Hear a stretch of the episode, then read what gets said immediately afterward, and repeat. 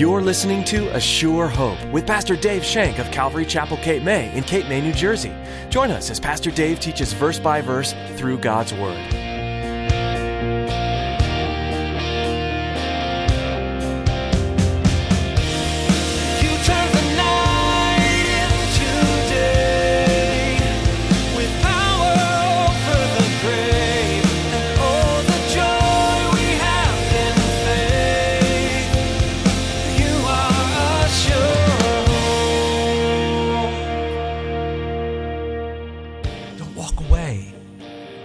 Don't think that there's something better out there than Christianity.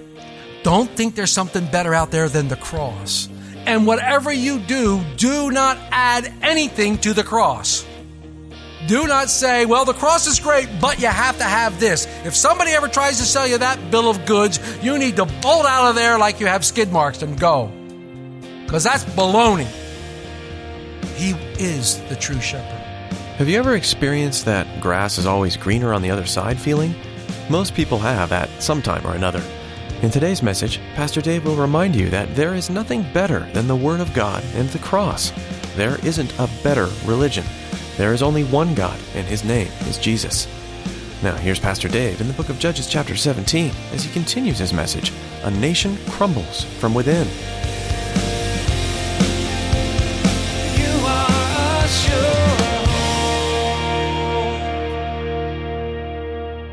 See the decline and the confusion with this family. In just these few verses, they managed to break almost every single commandment of God. Go back and look at the Ten Commandments, and you can see that they've broken just about every single one.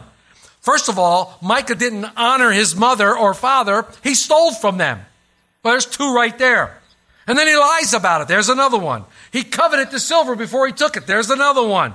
He worshipped in a place other than the tabernacle. There's another one. And he ordained his own son as a priest. He's breaking all these commandments of God. He's on a tear. And the scary part is, this is the scary part. All the time they did it, they thought they were serving the Lord. And although the family may have been very, very sincere, they were sincerely wrong. They were sincerely wrong. They were wrong in their knowledge about who God was. They were wrong in their knowledge. And this can happen to us, folks. It can happen. We have got to be ever so careful. Micah and his family did not submit to the authority of God's word. And their home became a place of confusion and religious moral confusion and just debauchery. Let me ask you a quick question. As you read through the scriptures, who has been deemed the author of confusion? Satan, yeah. See how crafty he can be? See how crafty he can be as he weaves his web and as he does these things? It makes it look so good. Well, I'm serving God. I'm doing this for the Lord. I'm doing all these things for the Lord. Let me throw a name out to you. You probably might have heard of this guy. But he thought he was doing everything for the Lord. He thought that he was on the Lord's side. And what he used to do is he used to go into the places where these Christians would meet, and he would drag them out, and he would take them, and they would put them on trial, and sometimes they killed him. Yeah. Saul of Tarsus became the Apostle Paul. Oh, how wrong was he? He was sincere, but he was sincerely wrong. He thought he was doing it for God. Look at the home of Micah and compare it with the home of America today. Now, not all homes. I'm just using home as a general term. Okay, there are not all homes like that. But money is king. Money becomes king, and it becomes their God. Either making it, spending it, whatever. That's their God. Money is their God. It's their king. It leads the family, and the family worships it. Let's get as much as we can. Let's amass as much money as we possibly can. Children steal from their parents, and then they lie about it. There's no honor in the family, not only to the mother and father, but there's no honor for each other as well. The only thing that provides information, the only thing that provides guidance is that box that sits in front of them that they turn on every night. It's called a TV. That's the only thing that they get their guidance from. From that, they know how to treat their parents. They know that all men are buffoons and are crazy, and that women rule the world, and that if you don't have certain products, you're nothing. That's what you learn from TV. Oh, and by the way, sex, sex, sex, and more sex. And language. My gosh. My wife and I were looking for a movie the other day, and we turned on a certain movie, and it just started. Like, here it comes. Here comes the opening credits. We're sitting there looking at them, and then they come on, and they started to speak.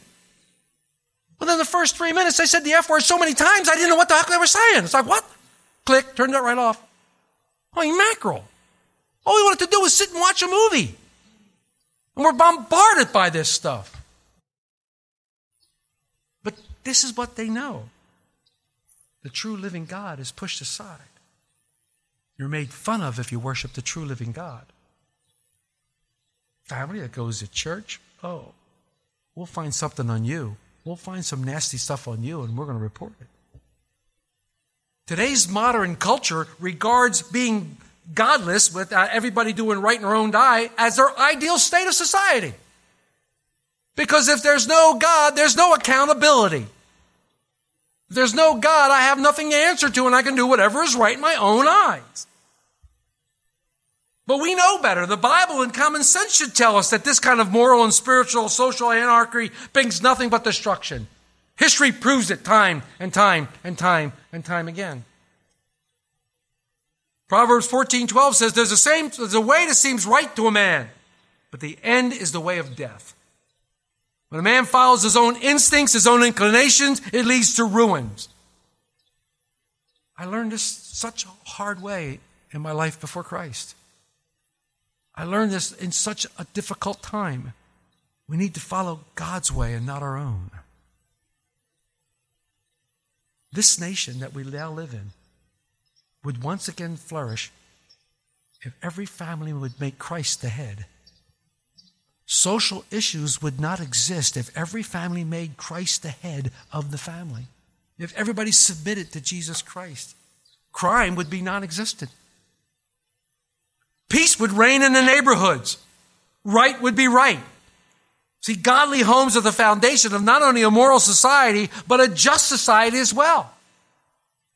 This great confusion in the home of Micah, this great confusion starts this downward spiral of the whole nation. Because we're assuming now that this home is probably representative of a lot of the homes in Israel at this time.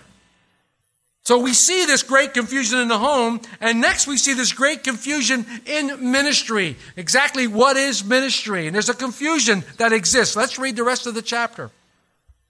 Beginning in verse 7.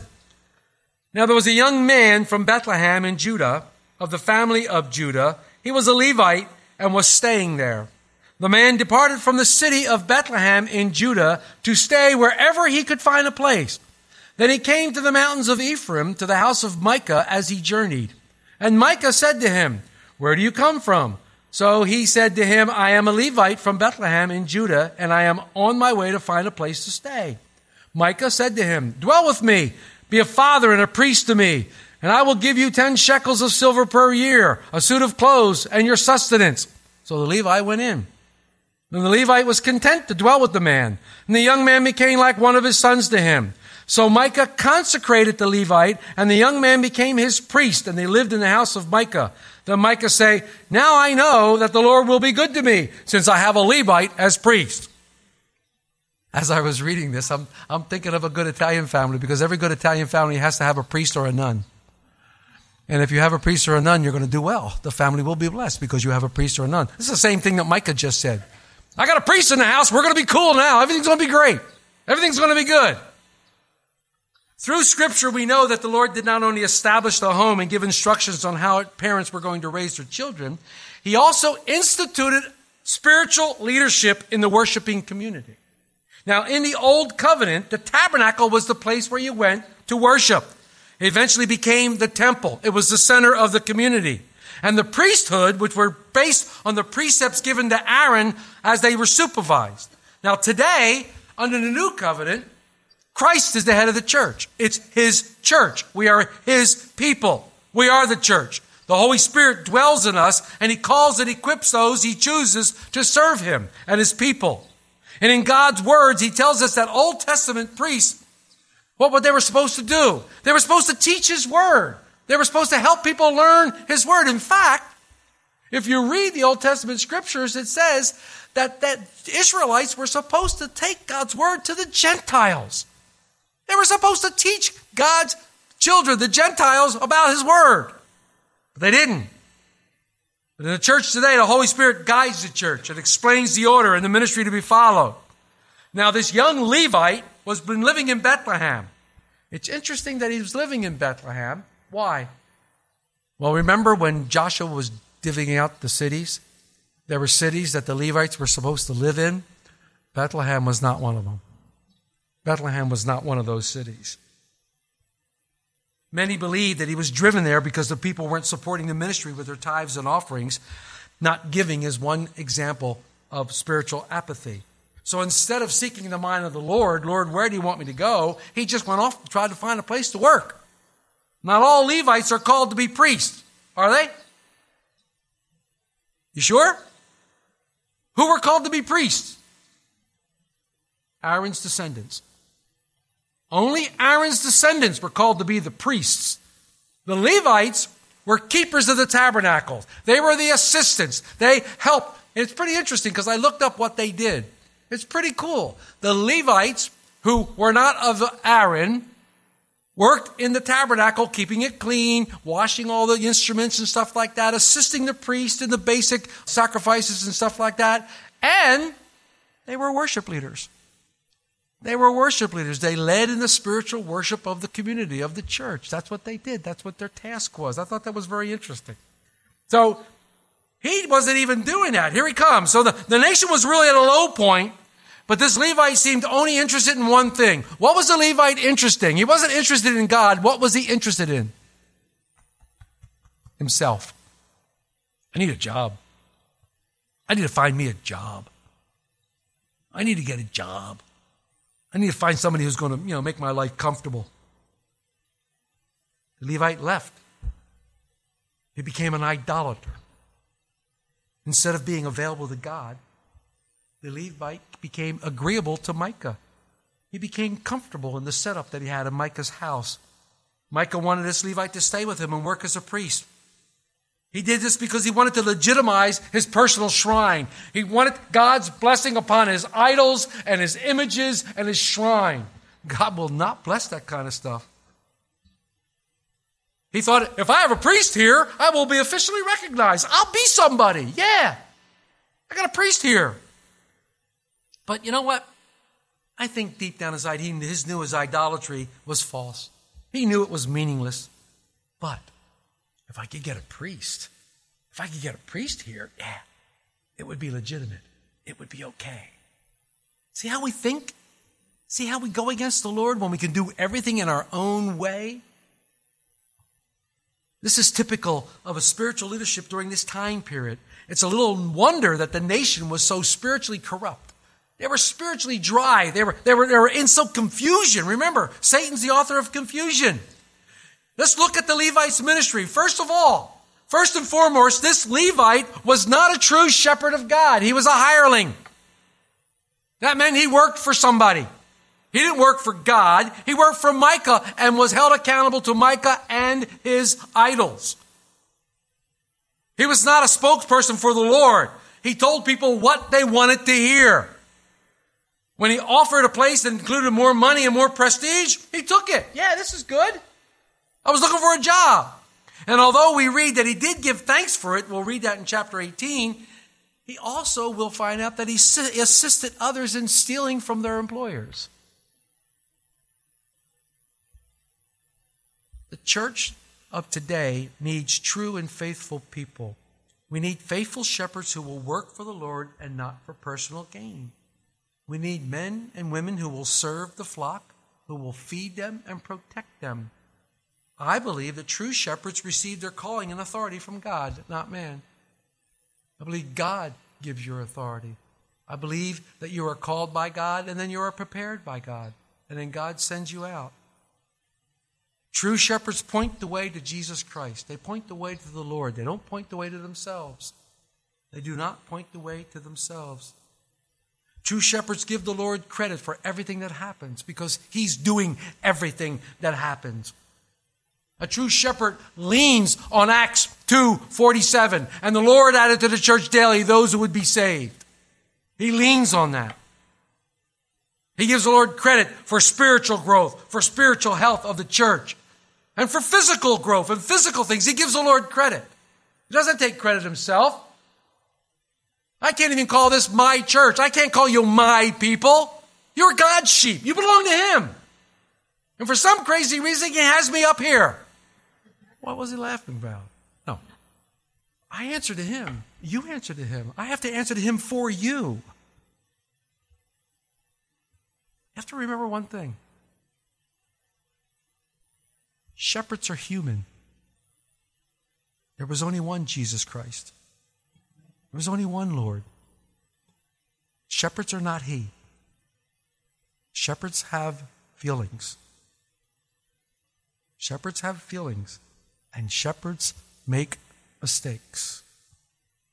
If you don't think I make mistakes, hang around me for about 5 minutes, and you'll find out just about how many mistakes I make. I make mistakes. Don't want to, but I do. I disappoint. I don't want to, but I do. I disappoint. Breaks my heart when I disappoint one of you, but I will disappoint you. I don't want to, but we're human, and we disappoint, and we have feelings, and we hurt. Our Lord hurt. He cried over Israel because they missed the day of this visitation. He cried over Jerusalem. He hurt. Because why did he hurt? Because he took on humanity. He took it on. He added humanity to his deity. And then he suppressed his deity. It was there, but he suppressed it. And he became meek. And meek isn't weak. Meek means power under constraint. And he suppressed it, and he walked as a man. And when they spat upon him, I know he was disappointed, and it hurt him.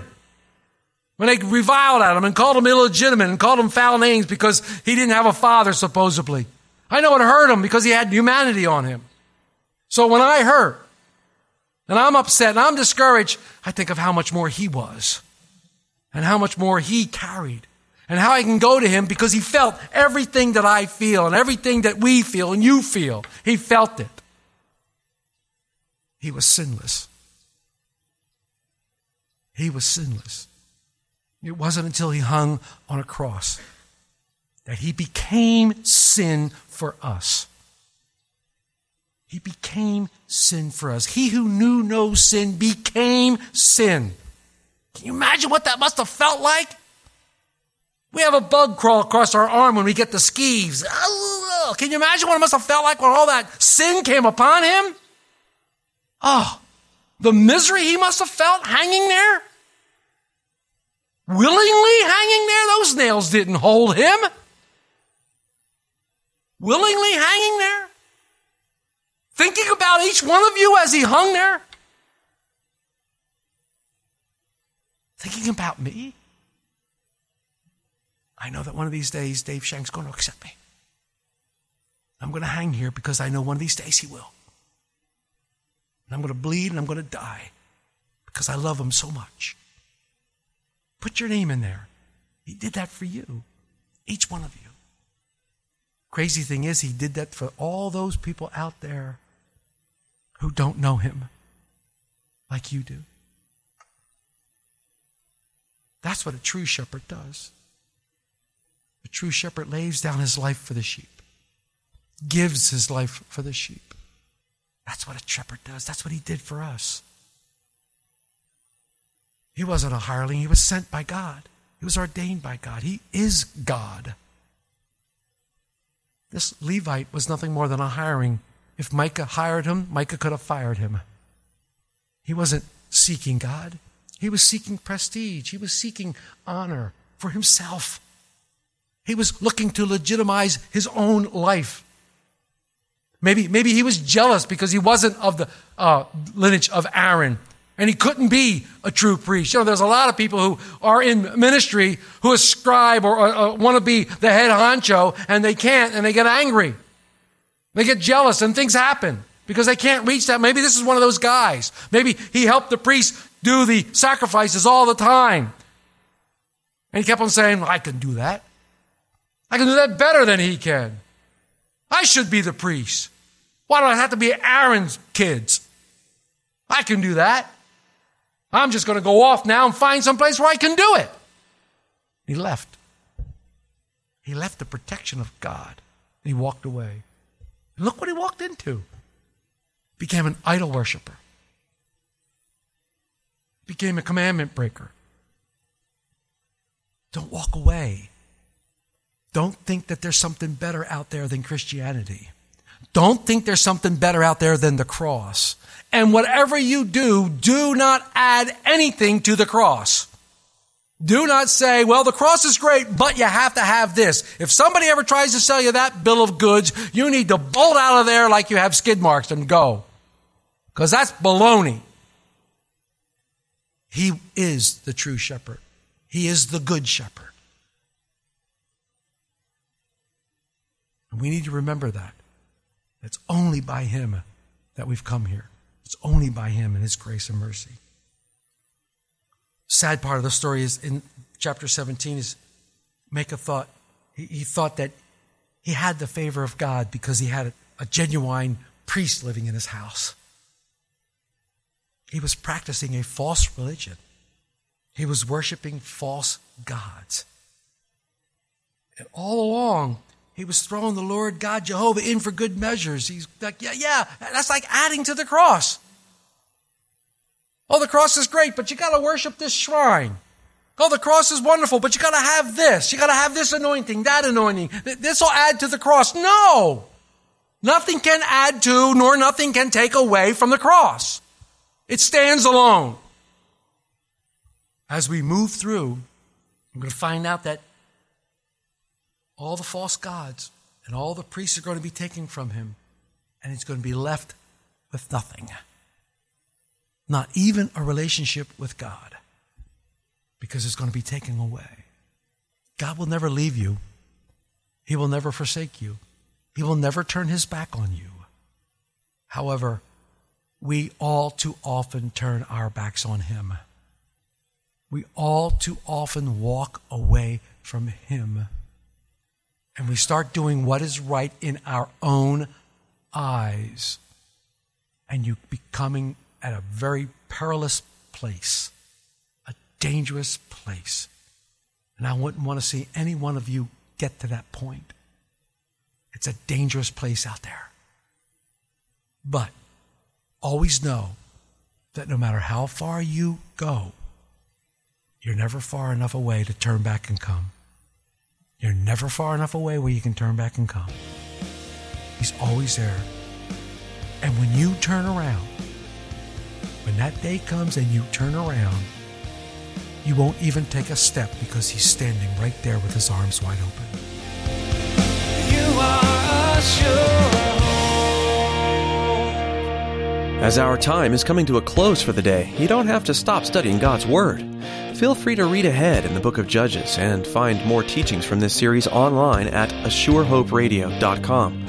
All of Pastor Dave's messages are available to download for free. You can even subscribe to our podcast on iTunes to have updated messages sent right to your computer or phone. Find links at our website. Again, that's assurehoperadio.com. We'd love to pray for you as you journey through this life with Jesus, so please let us know how we can do that. Give us a call at 609-884-5821. That's 609-884-5821. We're so blessed to be able to share God's Word with you with each new edition of A Sure Hope. But we want to encourage you to find a local church to attend regularly as well. Being a part of a body of Christ gives you a place to learn and grow with other imperfect people while providing an outlet for your unique God-given gifts. If you're in the Cape May area, we'd love to have you come by Calvary Chapel, Cape May. Beginning April 12th, we are moving to 2 services on Sundays. One at 8:30 a.m. and another at 10:30 a.m. Come join us for worship and Bible study, and we do have childcare available. For more information and to get directions, visit assurehoperadio.com. That's assurehoperadio.com. And that brings us to the end of our program for today. Thanks for tuning in to this verse-by-verse study in Judges, and join us again right here on A Sure Hope.